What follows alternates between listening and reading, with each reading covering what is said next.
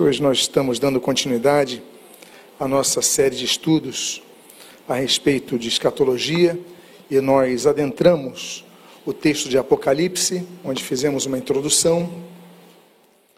Deixa eu ver aqui se, se vai seguir. E nós então começamos a falar a respeito da apresentação de Jesus glorificado, a sua apresentação em Apocalipse, capítulo 1. E assim adentramos aos capítulos 2 e 3 de Apocalipse que tratam a respeito de sete igrejas da Ásia Menor, atual Turquia, as sete igrejas do Apocalipse. E nós já falamos sobre elas e hoje nós vamos dar continuidade falando sobre a igreja de Sardes. As sete igrejas, elas representam profeticamente sete períodos históricos, com sete aplicações também à igreja odierna, a igreja dos dias atuais. Então nós falamos de Éfeso, a igreja representa a igreja apostólica, falamos de Esmirna, falamos a, representa a igreja perseguida, falamos de Pérgamo, que representa a igreja corrompida, falamos de Tiatira, que representa a igreja assassina, e hoje nós vamos falar sobre a igreja de Sardes, que representa o período da reforma e também o seu período contíguo, o seu período seguinte, a respeito que vamos tratar a respeito nesta manhã. Vamos fazer uma oração.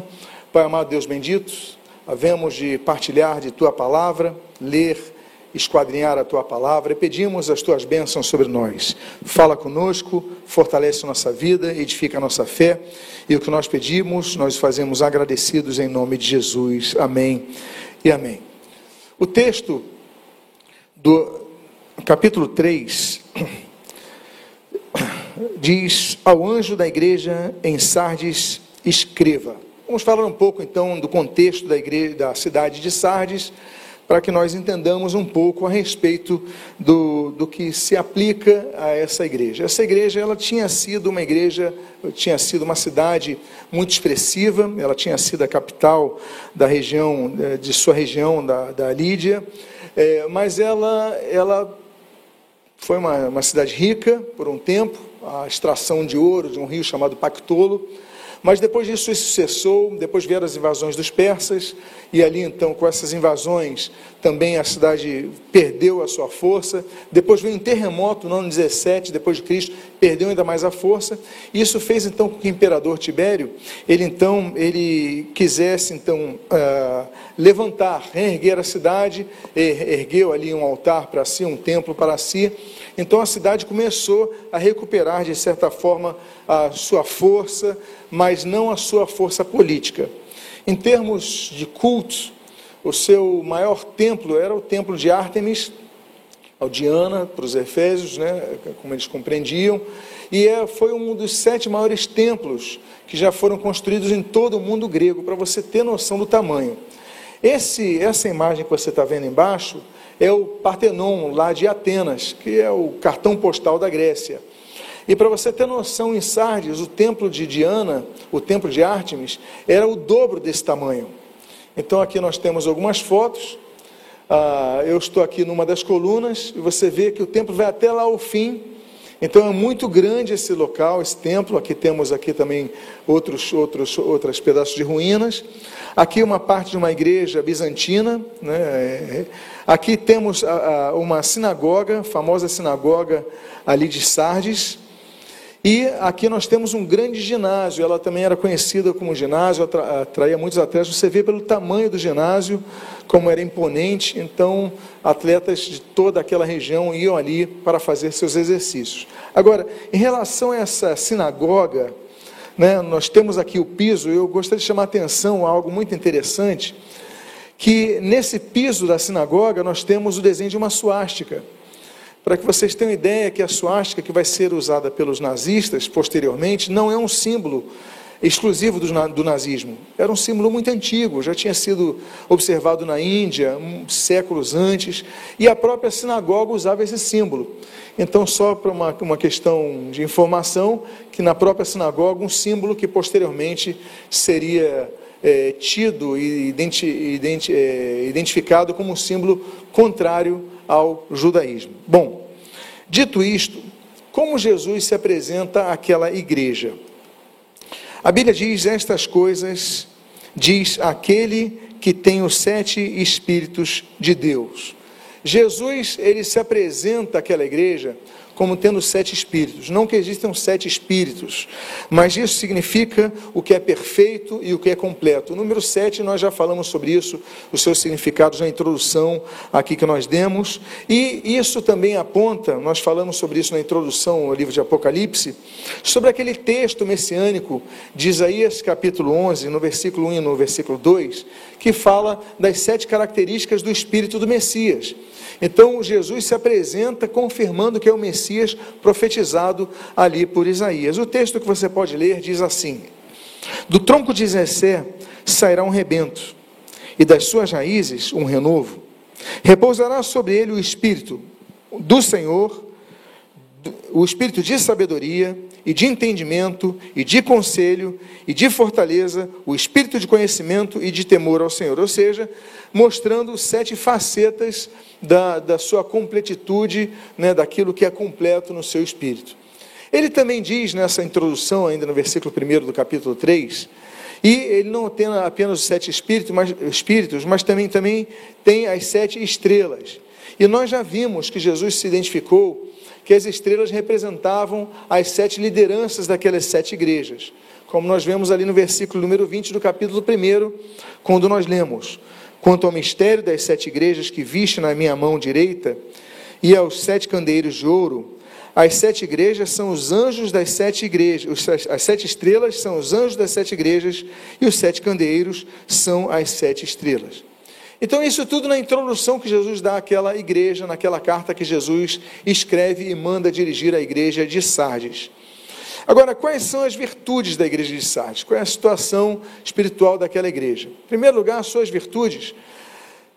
Aquela igreja, ela não possuía nenhuma característica que merecesse elogios à parte da, do Senhor Jesus. Nada que tivesse algo extraordinário que viesse Jesus a pontuar ali, senão o fato de que uma parte da membresia se manteve incontaminada. Agora, e as falhas daquela igreja?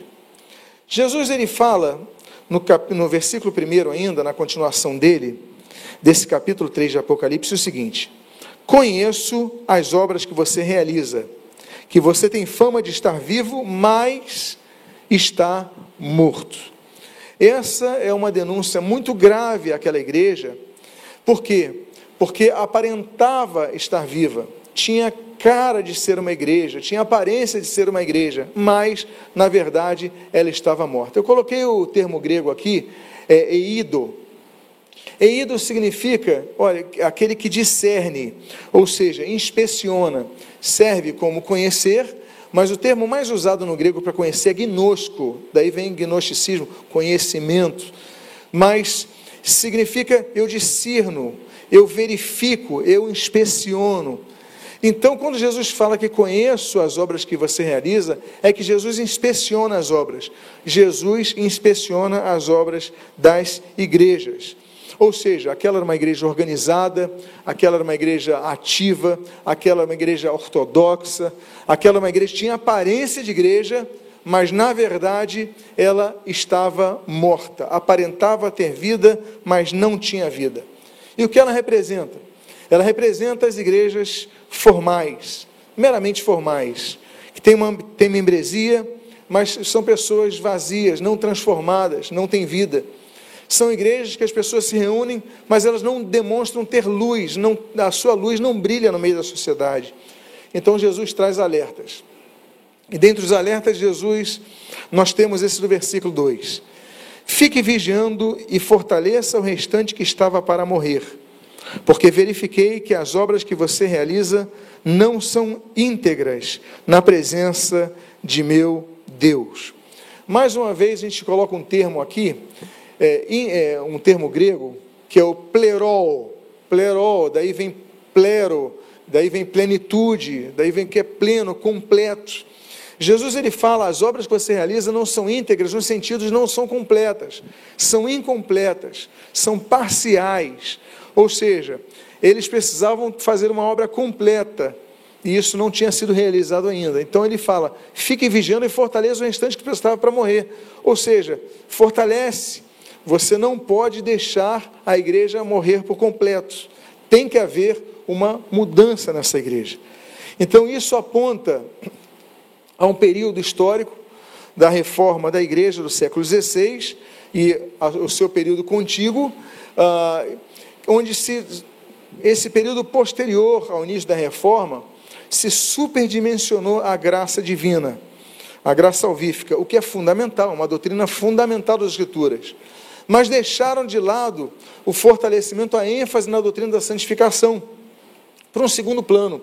Ou seja, muito da graça de Deus, muito da, da, da eleição, muito da, da predestinação, muitas doutrinas vão começar a se fortalecer, se refortalece a questão do agostiniano, da teologia agostiniana, ali, e muitos daqueles, daqueles, daqueles é, rincões da reforma, mas se trabalha muito menos a questão da santificação, principalmente em relação à, à postura que as pessoas deviam ter em relação ao seu cotidiano pós-culto, ao seu cotidiano pós-congraçamento dos salvos. Ou seja, no dia a dia eram pessoas que não tinham luz, que não brilhavam. Nós devemos lembrar, meus amados irmãos, que nós podemos estar na igreja, nós podemos conhecer a palavra, nós podemos tantas coisas, mas uma coisa nós não podemos esquecer: que os pecados nos separam de Deus. Esse texto de Isaías 59, versículo 2 diz: Mas as vossas iniquidades fazem separação entre vós e o vosso Deus, e os vossos pecados encobrem o seu rosto de vós, para que vos não ouça. Ou seja, o pecado, você pode estar dentro da igreja, mas se você permanecer numa vida de pecado, isso te faz separação entre você e Deus. Por isso que, como foi mencionado aqui, há pouco tempo, durante o louvor, o texto de Hebreus, capítulo 12, versículo 14, ele é muito claro em relação à igreja estar atenta à sua postura de santificação. A Bíblia diz: procurem viver em paz com todos e busquem a santificação, sem a qual ninguém verá o Senhor. Então, isso é importante porque, com o passar do tempo, a reforma, a primeira geração de reformadores, pessoas que buscaram, buscavam a palavra, queriam ser livres das amarras das superstições, do, dos dogmas humanos, tudo extrabíblico que foi sendo acrescentado, aquelas inovações todas que nós já tratamos. Mas as gerações seguintes, elas vão se é, conformando com uma rotina religiosa, uma rotina, uma atividade religiosa meramente formal, litúrgica. Né? Você vai no domingo na igreja, você ouve a palavra, volta e pronto, e a sua rotina é normal até o próximo culto que você frequente. Então as pessoas começaram a se declarar não, mas eu sou eu sou protestante, eu sou luterano, eu sou calvinista, eu sou isso, eu sou aquilo, ah, mas meramente pelos, porque nasceram numa região assim, porque foram criados numa igreja dessa forma, porque, mas não tinham vida com Deus, não buscavam uma experiência pessoal com Deus. Ou seja, não era pela ação do Espírito Santo no indivíduo, mas era pela, pelo formalismo de sua formação, de sua, de sua identidade religiosa. Então, por vantagens políticas de exercerem como nós falamos aqui anteriormente, em outras igrejas aqui do Apocalipse, vantagens políticas que você tinha ao declarar sua religião. Então eu sou isso, e você tem vantagens ali naquela região. Então não era mais o motivo ah, principal da transformação de vidas. Existe um lema que vai acontecer em 1500 e principalmente vai, vai, vai ser implementado na Europa. Em 1526, na primeira dieta de Espira, que cuius regio eius religio, ou seja, de cuja regi região você seja, será a sua religião. Ou seja, você vai ter a religião da região que você nasça. Essa dieta de Espira, as dietas eram assembleias imperiais, ela acontece quando o imperador, naquela época da Europa, vale, vale a pena lembrarmos que a reforma protestante ela eclode em 1517, ela se espalha Lutero rompe com Roma definitivamente em dezembro de 1520 e ela vai se espalhar como fogo no palheiro, no norte, principalmente no, no, no norte da Europa. E ali então ah, começou a haver uma série de conflitos entre o papado e os, reformado, e os reformados. Até que surge uma Assembleia Imperial, uma dieta, em Worms, em 1521 quando o imperador Carlos V declara que Lutero e todas as regiões que seguissem ah, o luteranismo, os princípios luteranos, eles eram então fora da lei, estavam fora da lei. Eles estavam totalmente isentos de todos os favores imperiais e se tornou então, é, digamos assim, inimigo do império. Só que, o que, que acontece? O protestantismo continuou crescendo na Europa, só que os turcos, que não tinham nenhuma relação com católicos ou protestantes, eles começaram a invadir, a subir. E o imperador precisava do apoio dos príncipes luteranos. Então o que, que o imperador faz? Ele reúne uma assembleia em, na cidade alemã de Espira, em 1526, e ele une ali os príncipes católicos e os príncipes protestantes. E fala o seguinte: olha, precisamos todos juntos, vamos unir um exército cristão para combater os turcos. Só que os príncipes protestantes falam assim: ué, mas você nos vê como fora da lei, a gente não pode seguir nossa religião, como é que agora nós vamos lutar com vocês? Então o imperador, representado pelo seu irmão, o arquiduque Fernando I, ele fala o seguinte: não, vamos fazer o seguinte, então, a partir de agora, a religião do príncipe daquela cidade vai ser a religião de todos que nasçam ali. Ou seja, se você é de uma cidade que o príncipe é luterano, toda aquela cidade vai ser luterana.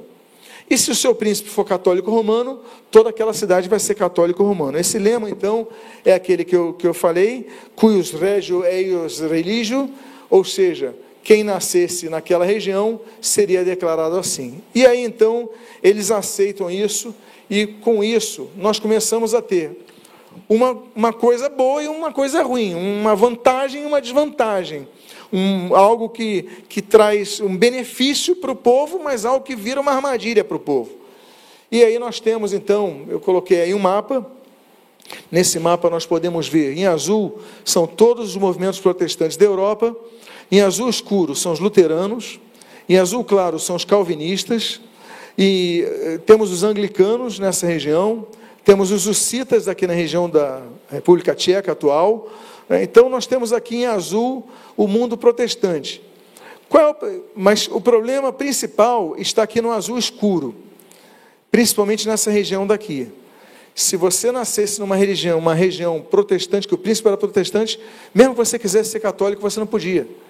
E se você nascesse numa região cinza, que é a região dos católicos romanos, aqui né, né, né, nessa área aqui oeste, porque, então você mesmo que você quisesse ser protestante, você não podia, você tinha que ser católico romano. Bom, qual é a vantagem no, no, nas localizações protestantes? A liberdade de imprensa, a liberdade de, de distribuição de material, ou seja, estava livre da censura, uh, estava livre de qualquer movimento contrário, né, como nós, nós sabemos. Agora, qual é a desvantagem? A pessoa não passa pelo processo do novo nascimento. Eu sou protestante, meu pai era protestante, meu avô era protestante, meu bisavô era protestante. Você não busca uma vida com Deus. Você simplesmente é. Você simplesmente se declara. Então, isso vira uma armadilha.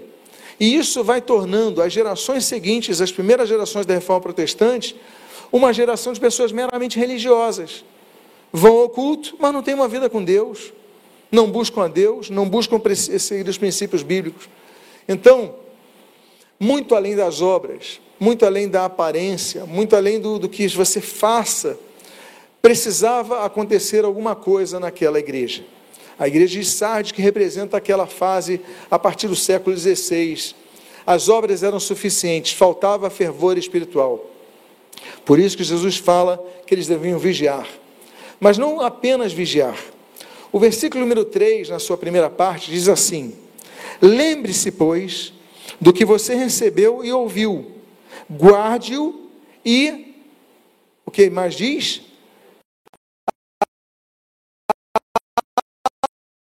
Arrependa-se.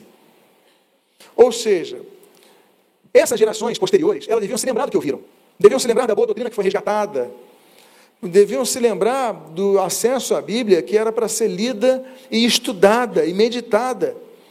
Mas eles deviam não apenas guardar, mas arrepender-se. Eu coloquei aqui o termo grego metanoeson. E metanoeson, ela, ela lembra a necessidade do arrependimento. Metanoeson vem de metanoia, que significa mudança de pensamento, mudança na forma de pensar. Ou seja, eles deviam mudar a sua forma de pensar mais do que qualquer outra coisa. Tinham que ter uma postura de uma vida que foi transformada por Deus. A apatia espiritual é um dos maiores problemas que nós vemos em gerações seguintes na igreja. Pessoas apáticas espiritualmente. Pessoas que vão esfriando, depois eles começam a criticar, depois eles começam a deixar de ir na igreja, depois começam a ter, enfim, e daqui a pouco estão completamente desviados. Por quê? Porque esse tipo de, de pessoa que, que tem o culto, tem a Bíblia, tem as obras, tem as, uh, os eventos da igreja, mas não tem a vida devocional com Deus, não tem a vida transformada por Deus, não tem temor a Deus, elas vão esfriando. E aí então não tem uma transformação espiritual. E nós devemos buscar sempre uma vida de frutos espirituais. O que mais impressiona é que muitos gostam dessas igrejas. Igrejas que têm um grande conhecimento doutrinário, que têm uma boa palavra, que têm uma boa estrutura. Não temos nada contra isso, deve ter tudo isso. O problema é quando a pessoa se conforma com isso em relação à sua vida espiritual. Ela tem que ter vida com Deus, ela tem que ser transformada, senão ela estará dormindo num sono letal. E a Bíblia diz claramente em Efésios capítulo 5, versículo 14: Desperte, você que está dormindo, levante-se de entre os mortos e Cristo o iluminará. Note, a palavra de Deus diz: desperte você que está dormindo a decisão é nossa de despertar. Nós estamos na igreja e podemos não ser salvos. Nós estamos é, ouvindo a palavra e podemos não ser salvos se nós continuarmos dormindo o sono letal da religiosidade estéril. Então, mais uma vez, Jesus, ele chama a igreja ao arrependimento. Ele só não fez isso com Esmirna e com Filadélfia, mas ele chama a igreja ao arrependimento, para que estivessem vigilantes diante da sua volta. É o que ele diz no versículo 3 dessa carta que ele escreve à igreja de Sardes. Ele diz: Se você não vigiar, virei como ladrão, e você de modo nenhum saberá em que hora virei contra você. Eu chamo a atenção essa palavrinha contra você, porque a volta de Jesus é a doce esperança que todos nós temos. É uma, é uma esperança bendita. Mas para os que estão dormindo letargicamente, o sono da morte, o sono espiritual, é um momento terrível. Porque Jesus ele fala: "Virei contra você". Está falando para uma igreja. Não está falando para pessoas que estão fora da igreja. Então, a volta de Jesus, ela é uma bendita esperança para os salvos mas é uma terrível expectativa para os que não são salvos, inclusive os que estão dentro das igrejas, como essa igreja de Sardes. Se você não vigiar, eu virei contra você. Então, isso é terrível e nós devemos estar atentos. A volta de Jesus, ela é inesperada. Ninguém sabe quando ele vai voltar. Existe a forma de Jesus quanto ao arrebatamento da igreja e também a sua convocação em, relação à nossa chamada para estar em Sua presença. Ninguém sabe o dia e a hora que essas duas coisas acontecem, esses dois eventos distintos acontecem. Mas em relação à volta de Jesus, ele que usou o termo ladrão, vem como ladrão, ele, ele, esse texto é citado duas vezes, outras vezes, tanto por, pelo próprio Senhor Jesus, nos seus sermões catológicos de Mateus 24, como pelo apóstolo Paulo. Veja o que diz Mateus 24, de 43 a 44. Porém, considerem isto: se o pai de família soubesse a que hora viria o ladrão, vigiaria e não deixaria que a sua casa fosse arrombada. Por isso, estejam também vocês preparados, porque o filho do homem virá a hora em que vocês menos esperam. Ou seja, quando o pessoal estiver descansado, não esperando a volta de Jesus, estiver Jesus, ele volta. E o texto de 1 Tessalonicenses, capítulo 5, nos seus seis primeiros versos, diz assim: Irmãos, no que se refere aos tempos e às épocas, não há necessidade de que eu lhes escreva, porque vocês sabem perfeitamente que o dia do Senhor vem como ladrão à noite. Quando andarem dizendo paz e segurança, eis que lhes sobrevirá repentina destruição, como vêm as dores de parto à mulher que está para dar à luz. E de modo nenhum escaparão. Mas vocês, irmãos, não estão em trevas, para que esse dia os apanhe de surpresa como ladrão. Porque vocês todos são filhos da luz e filhos do dia. Nós não somos, não somos da noite nem das trevas. Assim, pois, não durmamos como os demais, pelo contrário, vigiemos e sejamos sóbrios. Então, mais uma vez, a Bíblia fala para nós não dormirmos, para estarmos vigilantes vigilantes diante da volta de Jesus. E a vigilância não acontece apenas nos domingos pela manhã, nos domingos à noite, nas quintas-feiras, nas reuniões. Não. Vigilância em todo momento devemos estar vigilantes. Na segunda-feira de manhã, na terça-feira à tarde, na quarta-feira à noite, em cada momento devemos estar vigilantes. Jesus ele traz promessas nessa carta à igreja de Sardes. Promessas aos que vencerem. Mais uma vez nós citamos que as promessas são para aqueles que cumprem os seus requisitos, que são os de vencerem. E aí nós temos versículo 4, no início do versículo 5, o seguinte texto: Mas você tem aí em Sardes umas poucas pessoas que não contaminaram as suas vestes. Nem tudo estava perdido na igreja de Sardes. Algumas pessoas tinham decidido não se contaminarem. Notem, contaminação não é uma coisa que acontece sem a pessoa saber. Ela se permite ser contaminada. Então, por isso que a luta da santificação, que é diária, que é constante, é uma luta para você não se contaminar. É uma decisão pessoal, assim como fez Daniel. Veja o que diz Daniel no capítulo 1, versículo 8. Daniel resolveu não se contaminar com as finas iguarias do rei nem com o vinho que ele bebia. Por isso, pediu ao chefe dos eunucos que lhe permitisse não se contaminar. Ou seja, contaminação é uma decisão pessoal. E a igreja de Sardes tinha pessoas que tinham decidido: não vou me contaminar, não vou me contaminar com as coisas erradas, vou lutar para ter uma vida santa. Aquela minoria, então, de pessoas de Sardes, elas recebem nessa carta para essa igreja três promessas. A primeira promessa, ela é a seguinte, versículos 4 e 5. Elas andarão comigo vestidas de branco, pois são dignas. O vencedor será assim vestido de branco. Essa expressão vestido de branco, naturalmente, branco é a cor que mais expõe a sujeira.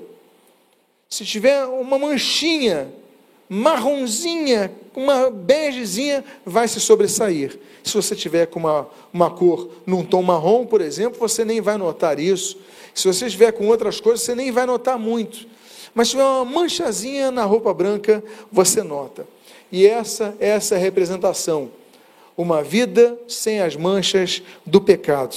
Nós fomos limpos pelo sangue de Jesus. Não é isso que diz a palavra de Deus? Então nós fomos lavados, remidos, é, limpos pelo sangue de Jesus. E isso vai ser refletido em nossa imortalidade. Como logo depois o próprio João vai escrever no capítulo 7 sobre aqueles que vão ser salvos durante a grande tribulação. Sim, durante a grande tribulação vai haver salvação.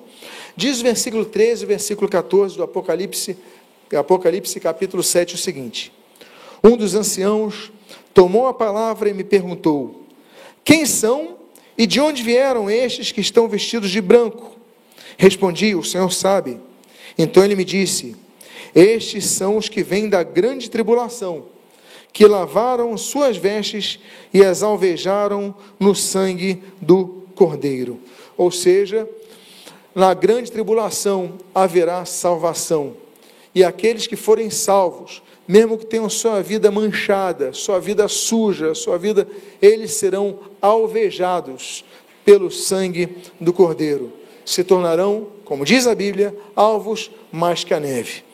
Diz o texto de Apocalipse, capítulo 3, no versículo 5, na sua continuação, sobre a segunda promessa que Jesus traz aos vencedores desta igreja de Sardes. Ele diz assim: E de modo nenhum apagarei o seu nome do livro da vida. Na antiguidade, assim como hoje, na antiguidade as pessoas tinham livros para anotar o nome dos seus cidadãos, hoje isso acontece. Vide, por exemplo, o imposto de renda. Os governos, todos eles têm o nome de todo mundo, todo mundo tem um CPF numa lista, para eles saberem os impostos que devem ser pagos. Né? Os censos são feitos também para isso, para essas confirmações. Então, tudo isso é importante, todo nascimento é registrado né, no cartório e todo falecimento tem que ter um certificado de óbito para declarar que a pessoa então já não vai ser contabilizada por aqueles governos. Hoje em dia, se você quiser fazer qualquer coisa, qualquer declaração, você entra ali no .gov.br, não é verdade? Todos os governos em todo mundo já estão com essa centralização de informações e é algo que já é previsto na palavra. Naquela época também acontecia isso. Acontecia por causa dos impostos, acontecia por causa do status de seus cidadãos, por exemplo, os romanos. Tinham três categorias: tinham os patrícios, tinham os plebeus e tinham os escravos. Então você tinha nos livros qual a categoria que você tinha, fazia parte. Os hindus, eles tinham categorias. Eles tinham os sacerdotes, eles tinham os soldados, eles tinham os comerciantes e eles tinham os escravos. Os próprios judeus têm três categorias. Eles têm os Cohen, que são os sacerdotes, eles têm os Leviim, que são os levitas, e eles têm os Israelim, que são os israelitas, ou seja, os demais israelitas. Então as pessoas anotavam nos livros os nomes das pessoas e o seu status. E assim acontece também com o povo que é resgatado por Jesus. Não, a Bíblia menciona o livro. Não sabemos se isso é um termo metafórico que aponte a um sistema de registros que nós não entendemos, não podemos entender. O fato é que Deus tem anotado o nome de cada um dos que vão ser salvos, dos que vão herdar a salvação. Moisés cita isso, Davi cita isso, como nós podemos ler aí nos textos de Êxodo 32, versículo 32, como nós lemos aqui. Agora, pois, perdoa-lhe o pecado, ou se não, peço-te que me risques do livro que escrevestes. O salmista, no Salmo 69, no versículo 28, diz: Sejam riscados do livro dos vivos e que não sejam incluídos na lista dos justos. Ou seja, ainda que tal livro seja constantemente atualizado, a presciência de Deus já anteveu aqueles que vão ser salvos. É o que diz a Bíblia no próprio livro de Apocalipse, capítulo 17, versículo 8. Deus já tem anotado os nomes dos que vão ser salvos. Diz o texto nesse versículo 8: A besta que você viu era e não é mais, e está para emergir do abismo, e caminha para a destruição. E aqueles que habitam sobre a terra, cujos nomes não foram escritos no livro da vida desde a fundação do mundo, então, note que o nome dos que vão ser salvos desde a fundação do mundo já estão anotados nesse livro. Então, cujos nomes não foram escritos no livro da vida desde a fundação do mundo, se admirarão, vendo a besta que era e não é mais, mas tornará a aparecer.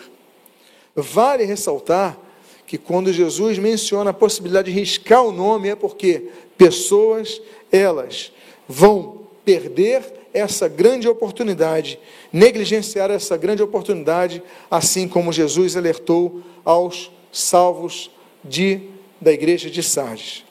E qual é a terceira promessa que ele faz à igreja de Sardes? Ele diz no final do versículo 5: Pelo contrário, confessarei o seu nome diante de meu Pai e diante dos seus anjos. Nós temos estudado que confessar o nome de Cristo naquela época era muito associado a não confessar o nome do imperador como divindade. Havia o culto ao imperador. Então, não, não vou confessar que o meu Deus é o imperador. O meu Senhor é Cristo. Então, isso já tinha sido previsto por Jesus. como em Mateus capítulo 10, no versículo 32 a 33. Diz assim o texto: Portanto, todo aquele que me confessar diante dos outros, também eu confessarei diante do meu Pai, de meu Pai, que está nos céus. Mas aquele que me negar diante das pessoas, também eu o negarei diante de meu Pai que está nos céus. Volto a dizer, as pessoas têm uma imagem de Jesus hipertolerante com tudo, e isso não é o que a Bíblia diz sobre Jesus. Jesus ele vem como juiz, ele é nosso Salvador pela sua graça e misericórdia. Mas a Bíblia fala que ele vai nos confessar diante do Pai, mas aquele que o negar, ele também o negará. Jesus também negará pessoas. É o mesmo Jesus que vai falar: Não vos conheço, apartai-vos de mim. Então nós devemos ter uma noção menos romantizada, como as pessoas têm que, e mais realista em termos bíblicos, do que ah, muitas vezes procuram apresentar a pessoa de Jesus. Ele é justo, é juiz e julgará com retidão a todos. Agora, o seu ministério em relação aos salvos é advocatício. Ele é como juiz para os perdidos, mas para com os salvos, que é onde herdar a salvação, ele é nosso advogado, como nós lemos ali, em, por exemplo, em 1 João, capítulo 2, versículo 1. O texto diz: Meus filhinhos, escrevo-lhes estas coisas para que vocês não pequem, mas, se alguém pecar, temos advogado junto ao Pai, Jesus Cristo, o justo. Então, Jesus é o nosso advogado. E caminhando então para a conclusão desse estudo, qual o período histórico que representa a igreja de Sardes? Já falamos sobre isso, mas vamos reenfatizar aqui. A igreja de Sardes, ela aponta profeticamente ao quinto período da história da igreja, que vai, simbolicamente, de 31 de outubro de 1517 ao período do início do século XVIII, ali no ano 1700 aproximadamente. É um período da história eclesiástica que mostra que houve um sopro de vida sobre a igreja moribunda através da reforma protestante. A Bíblia voltou a ser pregada, a Bíblia voltou a ser priorizada, constituir a sua primazia.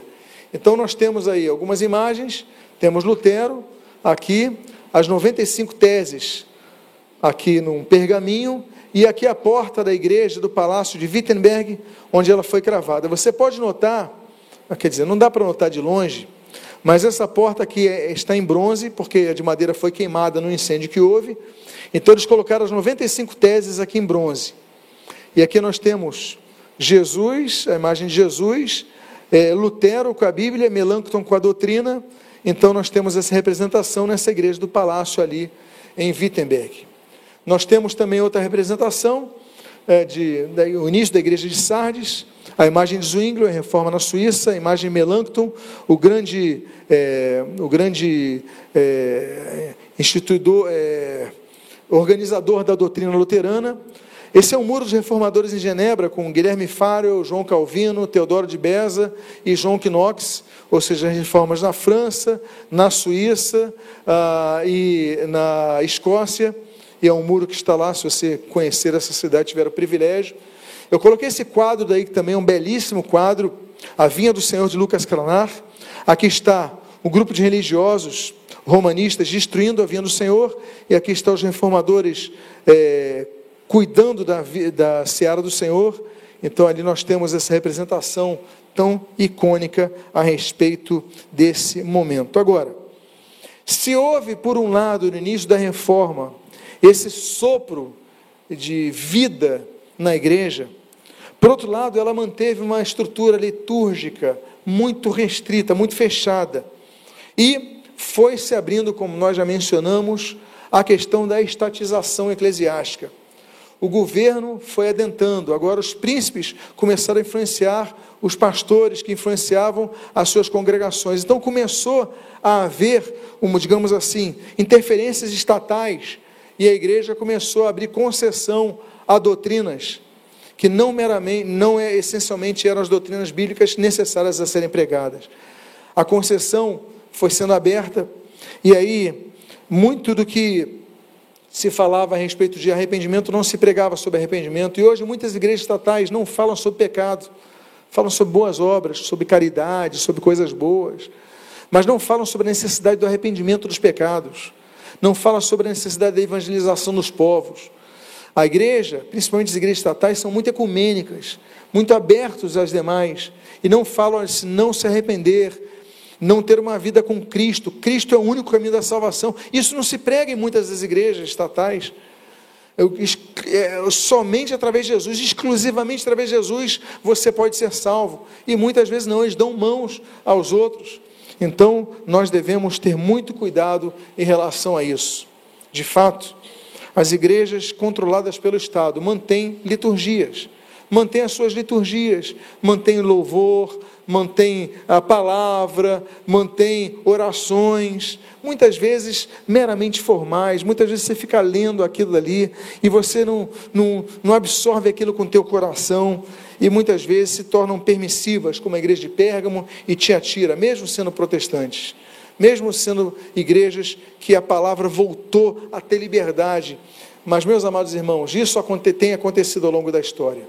Igrejas estatais que vão dominando nós temos, por exemplo, a Igreja Nacional do Reich, né, com Julius Streicher, principalmente um dos seus grandes articuladores. E aí nós temos, por exemplo, essa igreja em Berlim, que é posse do bispo Ludwig Miller. E aí você vê no púlpito da igreja o que? O símbolo do quê? Do que depois viria a se tornar o símbolo do nacional, é, do, do, do, nazismo ah, alemão. Então, a igreja era tutelada pelo Estado alemão. alemão. E aqueles que não concordavam, como por exemplo Dietrich Bonhoeffer, a igreja confessante, a igreja que não se prostrou ao nazismo, foram perseguidos e mortos. Então a igreja, ela se misturando com o Estado, né, ela se torna uma, uma ferramenta na mão do Estado. Nós vemos, nós vimos há poucas semanas o coroamento do rei Charles III e ele é como líder da igreja anglicana. Mas quais são as, qual, é a vida com Deus que esse homem tem? Quais são as credenciais que ele tem de uma vida devocional com Deus? É o líder de uma igreja. Nós temos o caso da China, o Conselho Cristão da China, o CCC, é, baseado em Xangai. Então, nessa igreja, aqui, aqui é a base em Xangai, é a, a instituição, é, são formadas as igrejas das três autonomias, são as igrejas oficiais da China. A China, ela tem duas igrejas. Tem a igreja oficial, que é tutelada pelo Estado, e nós temos as igrejas clandestinas, que acontecem e são perseguidas pelo Estado. A igreja que mais cresce no mundo é a igreja chinesa, mas não é a igreja oficial, é a igreja clandestina, porque não está tutelada pelo Estado. Você vê essa igreja em Pequim, ela de 1933, ela foi reformada, ela está lindíssima, não está bonita essa igreja? Christian Church aqui, é, a igreja cristã de Radian, mas ela é tutelada, o pregador ele prega o que o Estado manda ele pregar. Então volta a se dizer, não se prega arrependimento, salvação em Jesus Cristo, nada disso. Se prega subserviência ao Estado. Então, a igreja de Sardes tem a aparência de que está viva, mas está morta. Tem aparência de ser cristã, mas não tem vida, não tem luz, não se prega a transformação através de Jesus Cristo. Então, nós devemos lembrar que apesar disso, o final da igreja de Sardes, como nós mencionamos, a igreja de Sardes então se aponta ali entre 1517 e 1700, começa a haver em gerações posteriores movimentos de reforma dentro das igrejas reformadas. Movimentos de pessoas que começam a lutar e trazer uma luz no fim do túnel, para que a igreja reformada, a própria igreja protestante, ela tivesse uma renovação espiritual, porque eles entendiam que estavam morrendo, precisavam ter uma vida devocional com Deus, precisavam ter uma postura de arrependimento diante de Deus. Então aqui eu cito vários movimentos, aqui eu cito quatro nomes aqui para não ficar muito extenso. Johann Arndt, né, com a sua vida devocional, busca de, pela devoção a Deus. O Philip Jacob Spener, né, o pai do pietismo, chamado pai do pietismo, movimento de piedade e busca e uma vida espiritual. August Hermann Franklin. Franklin ele vai ser o reitor da Universidade de Halle, né, e não vai apenas construir, é, ele vai trabalhar em todas as áreas, ele vai distribuir Bíblia, ele vai criar orfanatos por um lado e vai criar gráficas por outros para distribuição de Bíblias, mas vai fazer um grande movimento seguinte sobre a oração, a vida devocional com Deus. E Nicolaus von Zinzendorf, que é, é um dos pais das missões, é, das missões. Esse homem vai ser um conde, um homem de muitas posses, e ele vai é, investir é, em missões, vai mandar missionários através de regiões memoráveis por todo uh, várias partes do mundo. Então, meus amados, com essa luz no fim do túnel, diante de uma religiosidade formal, Sardes preparava o surgimento para uma época nova, a época da igreja de Filadélfia, sobre a qual trataremos no próximo domingo. O meu desejo é que nós estejamos sempre atentos para que não deixemos que a liturgia quebre a nossa busca por Deus, a nossa vida íntima com Deus. E que Deus te abençoe rica e abundantemente, em nome de Jesus. Amém, queridos? Vamos ficar de pé, vamos fazer uma oração ao nosso Senhor. Pai amado, Deus bendito, nós te agradecemos e por essa série de mensagens sobre as igrejas do Apocalipse pelo que podemos extrair sobre uma igreja que começa tão bem, mas ela esfria. Senhor, que a busca pelo arrependimento, a busca pela, pelo luzeiro no meio da sociedade incrédula, Senhor, nós possamos ser verdadeiramente um sal que salga, a luz que brilha. Abençoa as nossas vidas, fortalece nosso ser, continua a nos abençoar e que sejamos Caminhemos para essa igreja, como nós já vemos de tratar no domingo que vem, a igreja de Filadélfia. Uma igreja que demonstra o amor pela tua obra, pela tua palavra, pelas vidas que estão perdidas. São as tuas bênçãos que nós rogamos sobre nós e nós fazemos agradecidos em nome de Jesus.